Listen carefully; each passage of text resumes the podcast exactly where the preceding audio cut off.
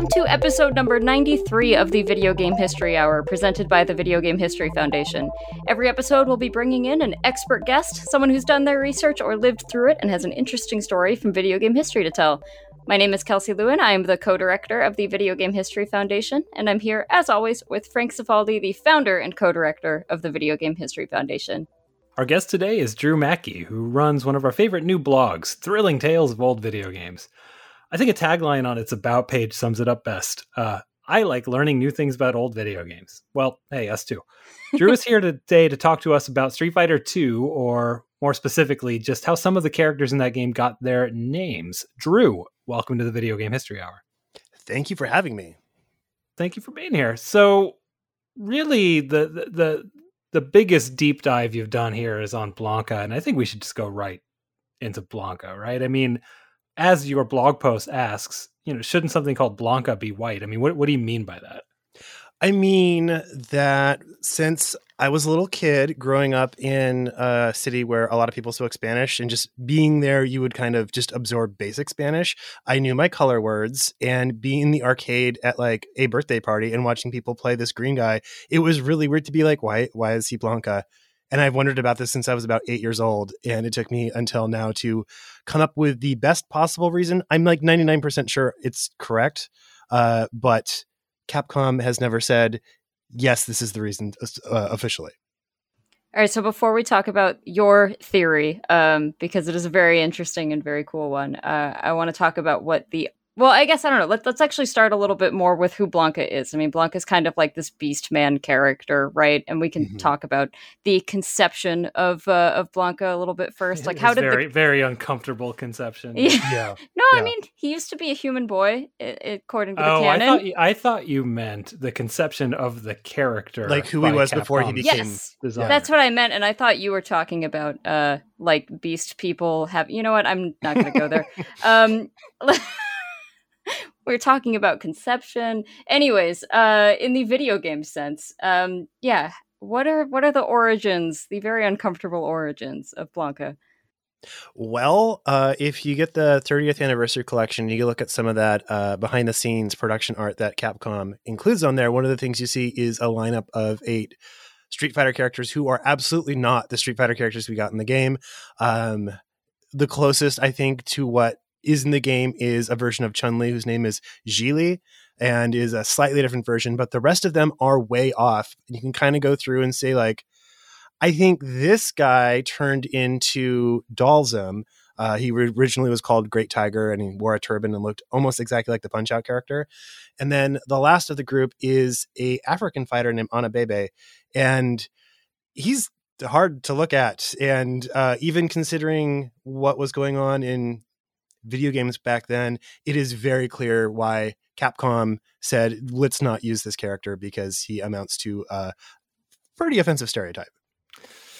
Yeah, but uh, he did eventually evolve, and and I think if people have played the game, they're probably familiar, of course, with Blanka. He's he's the the Green Beast Man. He has uh, weird biting moves. He has electricity powers. He, he can he can do that sort of rolling at you thing. Um, so as Kelsey was kind of getting to, there are existing theories online mm-hmm. uh, for where his name came from. Um, so, I mean, I, I, imagine you're starting here when you're trying to figure this out, right? You're asking yourself, okay, why why is it called Blanka, right? So you you kind of start looking into like, well, what do people think already? Uh, I did. I'd actually looked this up back in the day, and back in the day, a very popular theory about where Blanka's name came from was on the English language Wikipedia, and then kind of spread out from there in the way that a lot of misinformation about video games tends to spread. Uh, but there was a theory. I don't know actually where it originated, and it said that Blanka's name came from a Portuguese phrase "homem branco," which means white man. Um, but actually, that itself was a revision of an earlier explanation that said that the name came from hombre blanco, which is Spanish, which is not what they speak in Brazil, and that that was the explanation for where this character's name came from. And even back then, I was like, that just does not sound right to me as someone who uh, is a big linguistics nerd and likes to debunk folk etymologies. I know folk, folk etymologies are very tempting because they offer a very tidy answer, but they often are based on nothing. Um, this one seems strange to me for a lot of reasons, especially because he's not he's not white. He's he's, he's famously Right. green. So it'd be weird that anyone would be like, look at that white guy over there uh, when he's green. You know? and it just seems like way too complex for Street Fighter 2. I mean, Street Fighter 2 uh, it's kind of like Punch Out, right? Like its core humor, which is very dated, is is stereotyping nationalities, right? And like uh not only does that not fit, it, I mean the character himself is is also sort of the odd one out here. Like I don't think anyone has ever stereotyped Brazilians as being monsters. Right. Like we have ideas about what Brazilian people might be like in the US and they're not green electricity monsters. Um, yeah. Right. Yeah, it, it is it is weird that like of the seven original fighters you can pick from, he doesn't really seem to be based off any nationality, and I think him being Brazilian is almost um, random. Like it, like the the character was conceived, and then they put him in Brazil because of the Amazon much later down the line. Yeah, it's just like he's wild jungle beast, and I don't know where has jungles. Ah, Brazil.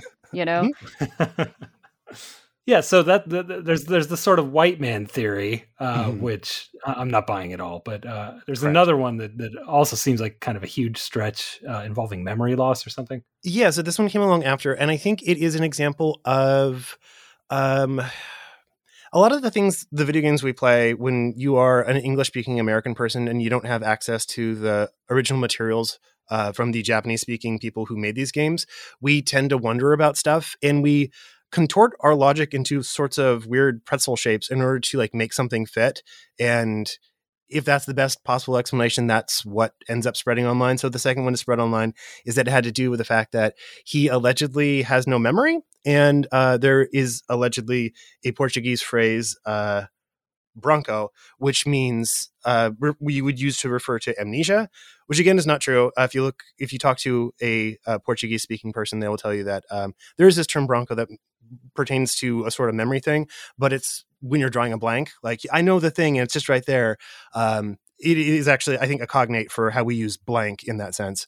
Um, and this also seems very silly to me because Blanka does not have amnesia. Like he's a jungle boy who is raised by uh, wild animals, and it's not like he doesn't remember who he is. He's just like he was raised in the jungle. He doesn't. He doesn't. He doesn't know. You know. well, we don't know. I mean, the the canon is like he was in a plane crash, and now he's become a beast man. But like, it's it doesn't go into that much depth, right? As to like what age he was when that happened, and like any of that stuff, right? If it's ever mentioned, it's mentioned inconsistently because it's not the sort of thing that I think Capcom worries about too much, at least back then. Um, but yeah, it's uh, it, it is a funny little puzzle where they just threw this information at us and we're like, yeah, figure it out, kids.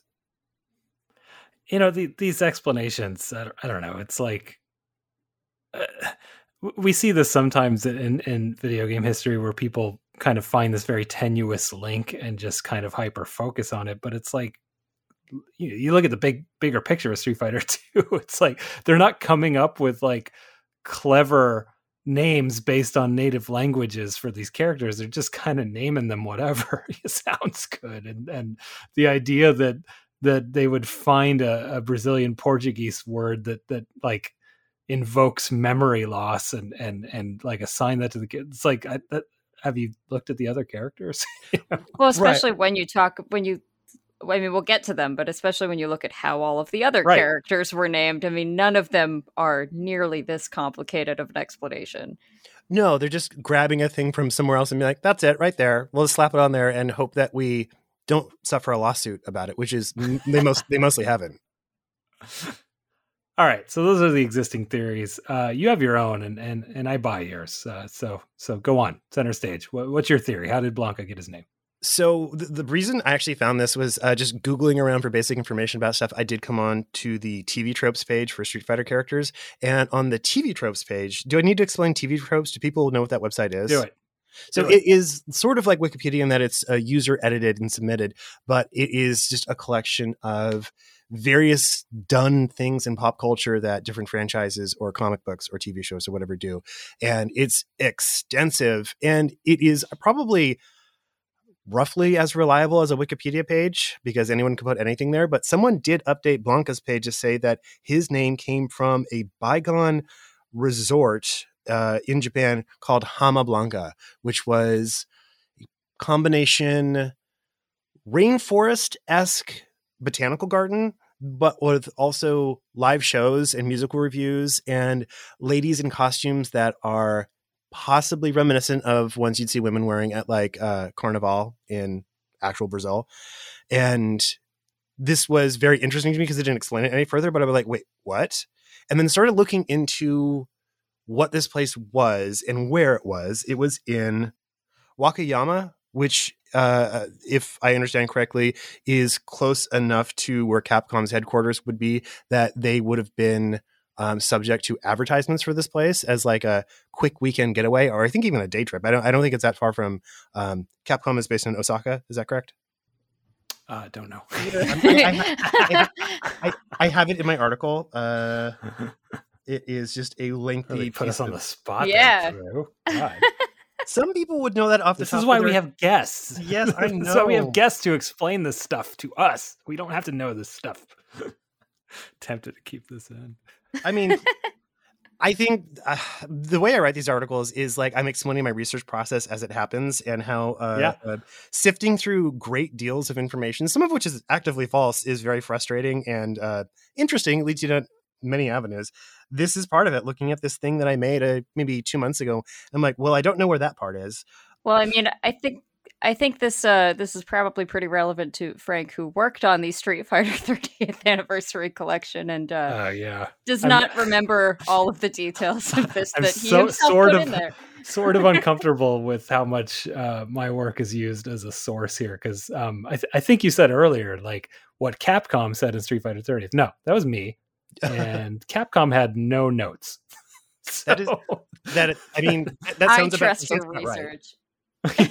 so my research is pretty good and i had a big stack of books and magazines and and and most of what you're getting here is from uh, i don't remember the name of it but it was a book published in japan around 94 it came with a cd on the cover and it got into the making of street fighter and that's where the the sort of original concepts for the original street fighter 2 all that stuff comes from there Oh, interesting. um, okay. But um, and so yeah, that was all me just scanning that book and and um, getting it translated by uh, I believe it was Clyde Mandelin Tomato that I hired to translate that stuff. But um, yeah, that's my research that you're trusting there. That's translated by someone else. So uh, Anyways, the the point is, uh, we all forget our own research like weeks after we complete it. So. Uh, I, I, I have I have a podcast that's unrelated to video games, and I'm constantly being asked to recall things that I may have recorded several years Mhm. ago, as if because like the person who's listening, they just listened to it, and it's like, yeah, that was that was this very moment for you. That was years ago for me. You have to give me more context and a little bit of research time.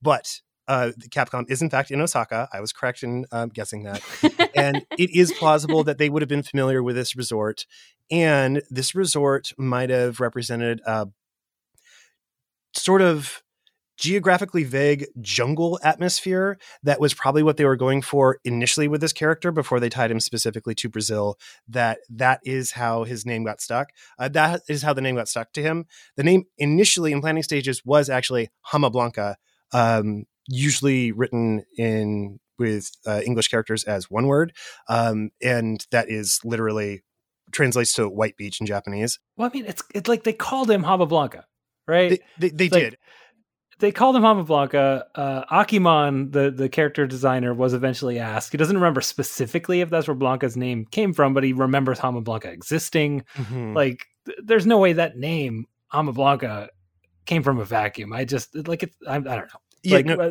cor- It's correct not There's like case closed here, but but there's, come there's on. just there's just no other explanation for why they would have had this word meaning beach shoved in this character's name when he's not related to the beach at all. It, it has to be this like Or bright white. col- or white. it has to be this bright, colorful jungle garden because that's what they were going for more than anything specifically Brazilian, if that makes sense. and I want to be clear. The so this was actually asked of uh, of Yasuda, and his answer was basically just like maybe I've forgotten, and that's you know we're never going to get a better answer than that probably. And we really can't blame him given the conversation we've just had about how like our brains flush out this information as soon as we have to replace it with new stuff. Hmm Like I get Mhm. it. Yeah, I'm not going to remember this conversation in a week. I'm going to No quiz offense. you on on where Blanka's name comes from on the next podcast. Okay, I hope you're ready for that. Uh, that one I might get because I had Okay. to read it. I had to write notes. We had to talk about it. Like it's like triple I'm gonna quiz here, you on a know? podcast we did like four weeks ago. That's not going to work. Okay. That's what Twitter So- is for. That's what Twitter's for. so um i mean this was a really cool article with a um i think a really cool conclusion and uh, you know just not something that I. this isn't something that would have been easy to tease out of the creators i think because i mean as as we just demonstrated they've probably completely forgotten at this Mhm. point um but you did another article that's basically like the rest of them, the rest of those guys, the cast of Street Fighter, um, Street Fighter Two. Um, so I want to talk through some of those too because um, I think those, knowing all of those and where those came from, I think lends additional credence to uh, your explanation here because they really are all very. Um, uh, they're getting these names from very simple places. The explanations aren't always like super cut and dry, but they really are coming from pretty pretty simple places here. And and I do not believe that there a lot of thought was put into any of these names. You know, I think they were just jotted down and they survived. You know, And I, I agree with you. And I think sometimes when I say stuff like that, I think people think that I'm like dumping on the creative process. And I'm like, no, I love No. it. I love that these like what was a momentary decision made decades ago is something that ended up being this character that's persisted and is widely known. And nerds like me are wondering, like, what's the story there? Well, it's probably not a story. It's probably a very silly explanation. But I still want I still want to know what that explanation is all the time. So let's I mean let's start with the uh the most famous characters. Um let's start with Ryu and Ken, which I um was in the camp of believing the sort of like popular theory about their names meaning dragon and fist and just being like yeah, the that's that's dragon and fist and that's where the uh, Shoryuken comes from and um so can you explain first of all what that theory is and then um what the actual reason is because it's even simpler. So um, the Shoryuken, which I'm sure everyone who listens to this podcast probably knows, is their signature uh, aerial uppercut move, and literally translates to rising dragon fl- rising dragon fist with Ryu. I said I think I said Ryu. I know it's Ryu. I'm so programmed by like decades of talking about video games that I have to like actively train my brain to not say Ryu. But Ryu We Can won't mean- judge you. some people will. Some people already have. It's fine. R- Ryu, R- Ryu's name means dragon, and Ken means fist, and um, it would just make too much sense that they would be combined into uh, their most signature move, the thing that bonds them together, um, like the thing that's most iconic for the series, and that makes sense. And I'm sure Capcom was trying to do that, but Ryu's name comes from a different place. Uh, the two creators of the original Street Fighter, uh, Takashi Nishiyama and Hiroshi Matsumoto, um, used their own names to generate the characters' names. And uh, I worked with two wonderful translators to make sure that I wasn't getting my understanding of Japanese language wrong because I'm not a fluent speaker and they are. And they talked me through exactly how this happened. But um, a kanji in Nishiyama's name can be pronounced the same as the kanji for dragon. And I believe Ryu's name has been uh, represented with both of those, although now more often it gets represented with the katakana, um, which uh, I'm not sure what the reason was for that shift, but it essentially made it harder to notice like what his name used to be back in the day. Um, Ken's name similarly was originally supposed to be Yu, which is very surprising because the main characters would have been Ryu and Yu, which is not catchy in my book. And um, you can find preliminary materials from the first Street Fighter where he's referred to as that. Eventually, they decided to switch it to Fist and initially represented it with the kanji for Fist. And they've since stopped doing that. And his name is usually represented with a katakana as well. and it might be worth pointing out that these names are were you know conceived of for the first Street Fighter, um, which is it's probably its own can of worms if you're going to get into it. Like Birdie, you know, where's Birdie come from? Um, Birdie and Eagle, But- that's how they represent. And I think those are actually a, a golf joke because British people like golf. That's the only explanation I can think of for why the British guys are called Birdie and Eagle. Isn't that weird? I, you know what? I'm just going to accept that Sure. explanation. that's canon. straight up. I like it. All right, who else do we have here? I, I just have written down Guile's name actually comes from a misunderstanding. Can you explain that? Yeah. So, um, when they were designing the character Guile, at some point he got that uh, iconic updo that he has, and someone working for Capcom pointed at him, and they're like, "Oh, he looks like J. Geil from JoJo's Bizarre Adventure." The thing is, they got it wrong. They were thinking of the character Polnareff, who's a completely different character, and it was never fixed because it didn't really need to be. And Guile, spelled differently, ended up becoming the na- the name for this American super serious soldier guy. And the fact that the reference is jay Geil means that like jay Geil's band is the 80s band that sings like Love Stinks and Angel in the Centerfold.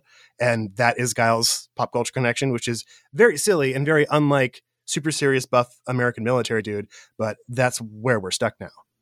So that that's the inspiration for the JoJo character, who was then misunderstood as a different JoJo character to be to name Guile. Guile. Am I? Yeah, that, that that's as that's as straightforward as you can explain it. And then my favorite thing is that um, the J. Geil's character, his name, his full name is Jean Pierre, uh, Jean Pierre Guile.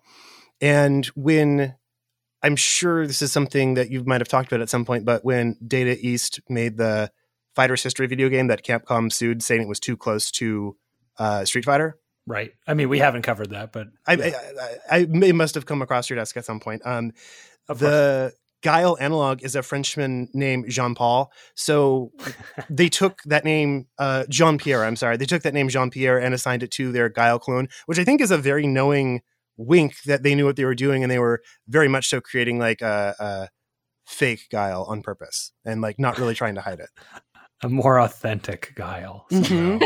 yeah the, the, real the real guile because it likens to the uh or harkens to the actual inspiration for or maybe not inspiration but the thing that he looked like. The accidental inspiration yeah. If you look up yes. um, if you look up if you look up actual guile he looks like a monster. Pol- polnareff is the right one but that's that's where it all came from. Yeah and, that, and that's one where we actually do know where his name came from. I mean which is a little bit rare actually um they when, admitted when it yeah. looking at yeah and and also i think should be uh, uh our north star um, when it comes to how these things were named, right? Where like someone goes, "Oh, that looks like Guile," and someone just shrugged and went, mm, wrote Guile on the piece of paper, and that, and that, was it, right? And and and so you know, with, with that in mind, I, I again, I, I, I don't believe that they were looking for Brazilian Portuguese uh, clever words for for Blanka here, um, but you know. Much more difficult to pinpoint, I think, would be uh, Chun Li. Uh, how how did uh, well? I mean, how do we suppose her name might have come about? So the quote comes from the Art of Street Fighter book where Nishitani is discussing specifically the origins of Chun Li. And he says, I was flipping through a Chinese martial arts magazine when I saw a person with a similar name, similar to Chun Li's name. It was Chinese, and I had no idea how it was supposed to be pronounced. So I guessed it would be Chun Li. Then we simply picked out nice looking kanji that would phonetically fit that name. And that's where it came from. I mean, it means it means uh, spring beauty, which is a nice thing for it to mean. But um, yeah, they had it in their heads that there should be a female character first, and then they decided that it should be a Chinese female character because of the beautiful Chinese girl trope that you see a lot in manga, anime, and video games from the 80s. And uh, then they had the idea for this character who's initially named Ji Li, and they dropped that and changed it to Chun Li. But the literally just out of a magazine and they're not going to tell us which magazine and we're not going to know what the original name actually was exactly and there might be an actual martial artist out there who doesn't know that she was the inspiration for chun li and maybe the, for lawsuit reasons it's better off that she doesn't know but uh, she'd probably like to know right i love that so much because that um that comes up a lot in uh, some of the other characters' names. It's just like there is a random person. I mean, in the in the case of uh, M Bison, and we'll get into the that whole that the most complicated part of this whole story um, eventually but like there's some where it's obvious that that's a, a mike tyson thing but it seems like a lot of these the explanation is just like yeah some random fighter person we saw and we just kind of took their name mm-hmm. and this is the history we have to go on yeah and i do hope that they all someday know that they were the inspiration for a Street Fighter character. I would want to know. But like not to the point that they like sue to the like in a way that prevents the character from showing oh, in later I, games. Yeah, only if they're chill about it. Yeah. I mean, may- maybe we should go into the bosses here, right? Because uh, you know, you, you mentioned uh, uh, M Bison um, and, and and the name there, but really, it's like you know, there's a lot of name switching in general going on with the four sort of boss characters in the original Street Fighter 2. Um, so, what can you tell us about that, and and whether our suspicions uh, about uh, Mike Tyson slash uh, M Bison are, are correct? So I think it is correct because I have some translated interviews where they mention it uh, outright. So at the very least, they're very aware of it. But uh, in the initial version of Street Fighter Two, the boxer was named Balrog, the uh, dictator was named Vega, and uh, no, I'm sorry, the boxer was named M Bison, the matador was named uh, Balrog, and the dictator was named Vega. And because they got it in their heads that Vega sounded like a very good name in Japan, but a feminine name in Western countries, they decided that they should change the character names. And the easiest way for them to, well, that was the initial explanation for why the name shifted. So they did the very economical thing of rather than having the announcer guy record a new name, they just swapped the names. So no additional work had to be done on the part of uh, the voiceover person. And we had the three characters named three different sets of two different sets of names, depending if you were in Japan or not. Um, the more realistic concern was probably that uh, this box this African American boxing character from Las Vegas was just too similar to the real life Mike Tyson that they worried about getting sued. And that was probably as much of a motivation to swap the names as Vega maybe not sounding big bad enough for them. But it happened. They got switched around. And at this point at, eh, the real life Mike Tyson knows about it and hasn't sued Capcom, so it doesn't seem to be too much of an issue. But uh, I think it is one of those things that I think um, maybe more people might know about the story about uh, in Street Fighter in in Japan, the Street Fighter 2 bosses have different names. And I just like that the reason for the name shifting was purely like economical on the company's part. Like it, the cheapest possible solution to this problem was to just swap the names around rather than give them new names for the international release. Yeah, it's like two lines of code, right? Mm-hmm. it's just you change, already, change the pointers. That's it. Yeah, we've already made the the sprites that say their names and everything. We've already recorded everything. Um, okay, but does Mike Tyson know about Mike from Street Fighter One? I would love. And to... also, why is that not the same person? Um, I don't. I don't. It's just one of those nuances of the games world that they're like, nope, they're two different people. You just have to deal with it. We're not going to explain it. There can be two boxers named Mike. I'm fine with it. But um, I like that. According to one of the Street Fighter endings, Balrog uh, or M. Bison, depending on who you're talking about, has a deep down fear of getting mistaken for the other guy to this day, and it's just haunting him that there's this other this other guy's going to steal his credit.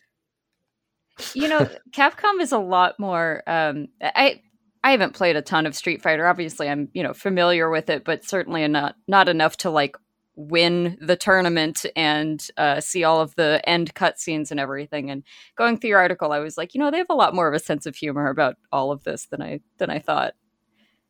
I do too. I think now that they got uh, past the point of getting sued by Mike Tyson and they're allowed to joke about it a little bit more. well, I think in general, I mean, I, I think I felt that just working on on on uh, the 30th anniversary game, just and just getting deep into the making of this stuff, which is it, it's not like I don't know, it's just very lighthearted. You know, I, I, this came out when I was a kid, so it was very serious to me. you know, like these are very serious world warriors, and they're really cool. But like looking back at at at you know how stereotypy the the stages are, and and and and in a way that's meant to be humorous and and just like the funny moves that they they they do and stuff like it's it's a very lighthearted fun game that that I think is just kind of become its own thing and is no longer, you know, viewed that way by anyone, including the developers. It's true. Yeah, I mean, I was a kid when it came out too, and it is funny thinking about. Um, to us, we were taking it very seriously, and mm-hmm. uh, that may have never been the intention on their part. And another thing that just comes to mind for me quickly, just is that um, the same book that I was talking about earlier that was the main reference for me. Um, there was an article in Electronic Gaming Monthly when I was a kid that was clearly like scanning the same book and doing the same thing I was, except they had no Japanese translators. Oh all. no! So, so, it's just a lot of guesswork and and like, hey, look at this. Oh. What do you think? And it's uh...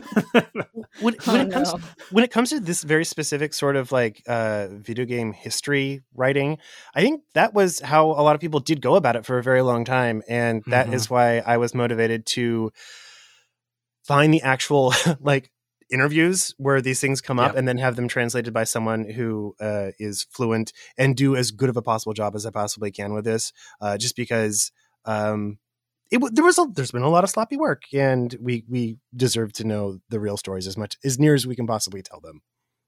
Well, and that's also why at the foundation we we focus so much on the source material that went into magazines because um, if you're reading a, a, an old video game magazine as reference, you know they might be getting things wrong, and and if we have the original press release, and, and, and I feel like we've had this discussion many times on this podcast, you're you're, you're going to find things that they got wrong or that like they didn't know yet was important to focus on or, or anything like that, and and um and so yeah, it's like we're really trying to just get video game historians as, as, as, close as possible to primary source material as opposed to uh, relying on the work of others um, like myself with your work. I'm sorry. I think i got everything right though. Well like when i mean when you think about who was staffing these magazines especially back then i mean you are tasking uh, you know 21 year olds in a lot mm-hmm, of mm-hmm. cases to look through. I mean, they're on tight deadlines. They are fresh out of college. They might still even be in college. Um, to look through, you know, a deluge of press releases and figure out what to put in there. I mean, of course, stuff's going to go wrong. Mm-hmm.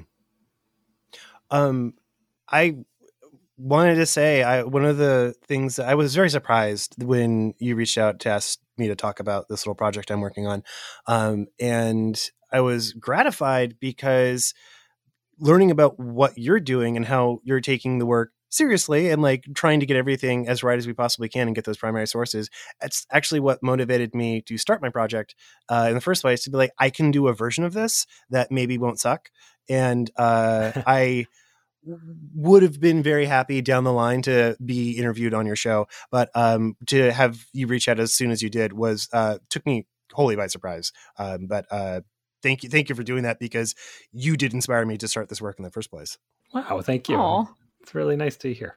Right out the gate you had some incredible articles that like clearly show uh, the kind of work that can be done when you have access to some of this stuff which in, in the case of street fighter i mean it's a it's a better situation out there than i think some video games just because we have had um, you know capcom's cooperation basically in some mm-hmm. of it. I mean just in in there being a street fighter 30th anniversary collection that included so much original art and um, and documents and that sort of thing. I mean there's there's at least a little bit more out there um, than there is for a lot of games but you know hopefully hopefully what we're doing at the foundation means that uh, basically any video game is is at least that easy if not easier yeah, I mean, you know, I, I kind of joke about the lack of resources on that project, but realistically, there's a lot more developer insight published about Street Fighter 2 than like most games from that era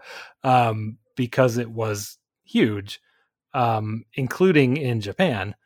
Um, and Capcom as a company just wasn't all that precious with that information. You know, they were they they were publishing um, imagery of, of of the design documents and stuff like at the time. You know, mm. they they were they were they were doing it while the game was still fresh in the memories of the people who worked on it who still were employed at Capcom. Mm-hmm. Um, which is which is really rare. I mean, Capcom as a policy uh, wouldn't allow us to talk to former staff, for example. Um, so we kind of had to rely on things that were published. Um, so you know street fighter is just a very fortunate situation and it, i think if anything it shows that like well even in in sort of best case scenarios it's really hard sometimes to to, to get at the truth of this stuff for sure Yeah, and um, it's for those reasons that most of what I've written about is Nintendo, Capcom. I think Nintendo and Capcom at this point. I have some uh, old SquareSoft stuff I'm working on, but uh, there are questions I have about lesser known game and lesser loved games that I might be the only person who even cares about. But like, it comes down to like, well, how do I get an interview with the guy who wrote Lufia and the Fortress of Doom? Um, how likely is that going to be to happen? And will you know what I'm talking about all these years later? And I don't know, just because there's less of a there's less love. It was, it was, it was a less popular game, but stuff like that uh, just not going to be preserved as well. Yeah, and and even when games have had a lot of coverage and interviews and stuff like that, it's you know it, it, it is real work to put all that stuff together coherently mm-hmm. um, and actually like tell a story from bits and pieces of other stories. So I don't know, like I don't really know where I'm going with that other than you don't really necessarily uh, need access to people to tell new stories. Um, the there, there's an art to sort of scraping together the bits and pieces that exist already and, and coming up with something new that uh, really anyone can do with a little bit of elbow grease. Well, I think this article is uh, the perfect example of that. I don't know of any other article that that goes through right. uh, just the name origins of. I mean, it goes through a little bit more than that, but you know, just kind of gathers all of the the name origins in one place, and um, you know, that's not really a story that's been told like this before. So well, and it's also like not something that I would even think to question. Like I didn't care before this, right? you know? like, that's, that's, just their names, you know. Like, um, so but. Th- I actually I, I get that reaction a lot where people um mostly on Twitter where people will be like you know like sometimes characters just named whatever it doesn't mean anything like when I name my kid like I, it didn't mean anything I'm like why didn't it name why didn't it mean anything when you named your kid something like I I want I want there to be a reason why you're naming your kid something and then I have to be like, well, actually, you know, if you look at these examples, there was a reason for these characters' names, so maybe the other ones do actually have meaning. Um, but I am just a weirdo yeah. who always wants to know where those names came from and who made those decisions. Well, the meaning doesn't have to be deep as evidenced here, you know, um, and as probably is the case with a lot of people naming their kids too. I don't think I don't think I was named after anyone special. It was just a, a, a name they my parents found that they liked, and that's uh, that's kind of the same story of some of these these right. Street Fighter characters. We, we so. heard it somewhere, so we liked it. We used it again. That's it. so, um, I mean, we could get into the, the, a couple other characters, but I mean, I, I, think instead of doing that, let's just talk a little bit more about your project. So, um, kind of give us the elevator pitch um, with this blog and, and what it is and why you're doing it. So uh, my main work is uh, as a podcaster, and I used to be a writer back in the day. It had been years since I re- wrote anything, and after having taken a break from being very burnt out by writing, I started to get the itch to do it again. And uh, we were supposed to have a New Year's Eve party, and it got canceled due to a COVID scare. So on New Year's Eve of this past year, I was sitting in my office with nothing to do, and was like, well maybe I could write something. And the thing I wrote was uh, about Super Mario Brothers 2, and it was a list of all the elements from Super Mario Brothers 2 that ended up in later video later Mario games. Because uh, I mm. had this, this weird urge to prove that it wasn't. It is the black sheep of the series, but it wasn't like you know the unloved stepchild. It does have a place in that uh, Nintendo canon, and it wasn't just a dream. exactly, that's what some people want it to want you to think it is, and that's wrong. Um, if but, it was just a dream, then why do all these characters still exist? Why, why, why Bob-ombs? Why Bob-ombs? Why? Is Mario omnipotent? Did he create the ninja through through his dreams? That's the kind of post I will not do. But that post exists on message boards online anyway, so I don't have to. but um, so I did that, and then I was like, oh, I could do research on other video game related topics, and maybe that would be something that other nerds would like to read about, and then also reading, like not putting stuff in videos. I made one video about Blanka. It's on YouTube. If you would rather listen to me talk about it than um, uh, read the article, but like I just thought the stuff that I was covering would make more sense in a written article than it would in necessarily a podcast or uh, a video. And um, I like having that relationship with an audience where I'm the writer, you're the reader, and it's a different audience than um, podcast listener or video watcher. You know.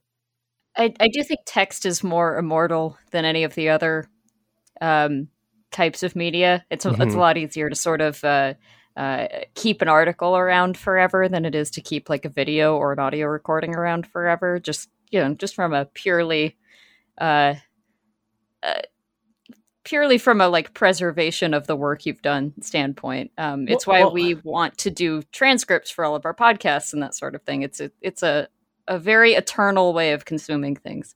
Well, not only eternal, it's just more easily crawled. I think is, is what's more important yeah, to me. you Like, can it's much- control F yeah, in in text. Yeah, and there's um there are people who are searching Google right now for specific things that you might have talked about in your episodes, but since it's not in text form, Google's not going to catch it, and they're just going to be like, "Oh, the answer's not out there" until that transcript Mhm. exists. So yeah, transcripts are a super important part of uh, making the knowledge of podcasts more permanent. We're trying. We've got we've got like the first twenty something of them transcribed. If you uh, if you want to join that project, by the way, feel free to email us. Um, we uh, we could use some more hands on on If you, that. if you love thankless labor, but but care Yes, about video games, well, um, for- I'll thank you. okay. yeah. I don't. it won't be completely thankless.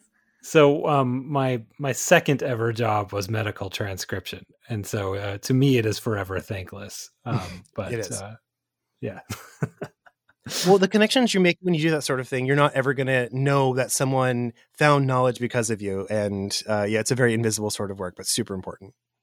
well, cool. I think that's a good place to stop. Um, gosh, thank thank you so much, Drew, uh, for joining us on the Video Game History Hour. Uh, we're going to link to all this stuff uh, in, in the show notes, uh, including the the Blanka article itself. Um, and the other naming article, which I encourage people to read because we didn't get to all of the characters. and two-parter. um, yeah, there's some there's some really good ones in there. You'll never guess where Honda came from. Um, but, but for those uh, uh, listening, uh, where can they they uh, uh, find you uh, on the internet? Uh, the website thrilling tales of old video games thrilling tales of old video games.com um, and then i am just on twitter at drew g Mackie m-a-c-k-i-e talking about video games and probably trying to research um, some weird specific thing that no one else has heard about. Uh, if you like my sort of deep dives, I would also like to give a plug to my podcast, which is called Gayest Episode Ever. It is a podcast about gay, queer episodes of uh, classic sitcoms. And we're about 150 episodes deep at this point. And um, I really like to go as thorough as I can on old pop culture to see what's there. And I, in my brain, these two projects are like closely uh, uh, related. Um, and I feel like if you like one, you might actually like the other as well. But you have to listen to my voice on the podcast. Can't help that. and here too, we're just surrounding you with uh, with Drew's uh, sultry voice. But uh, Mm. uh, all right, Drew, thank you again. This was fun. Thank you. Thanks for listening to the Video Game History Hour brought to you by the Video Game History Foundation. If you have questions or comments for the show, you can find us on Twitter at Game History Hour or email us at podcast at gamehistory.org. Did you know that the Video Game History Foundation is a 501c3 nonprofit and that all of your contributions are tax deductible?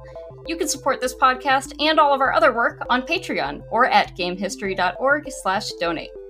This episode of the Video Game History Hour was produced by Robin Kunimune and edited by Michael Carroll.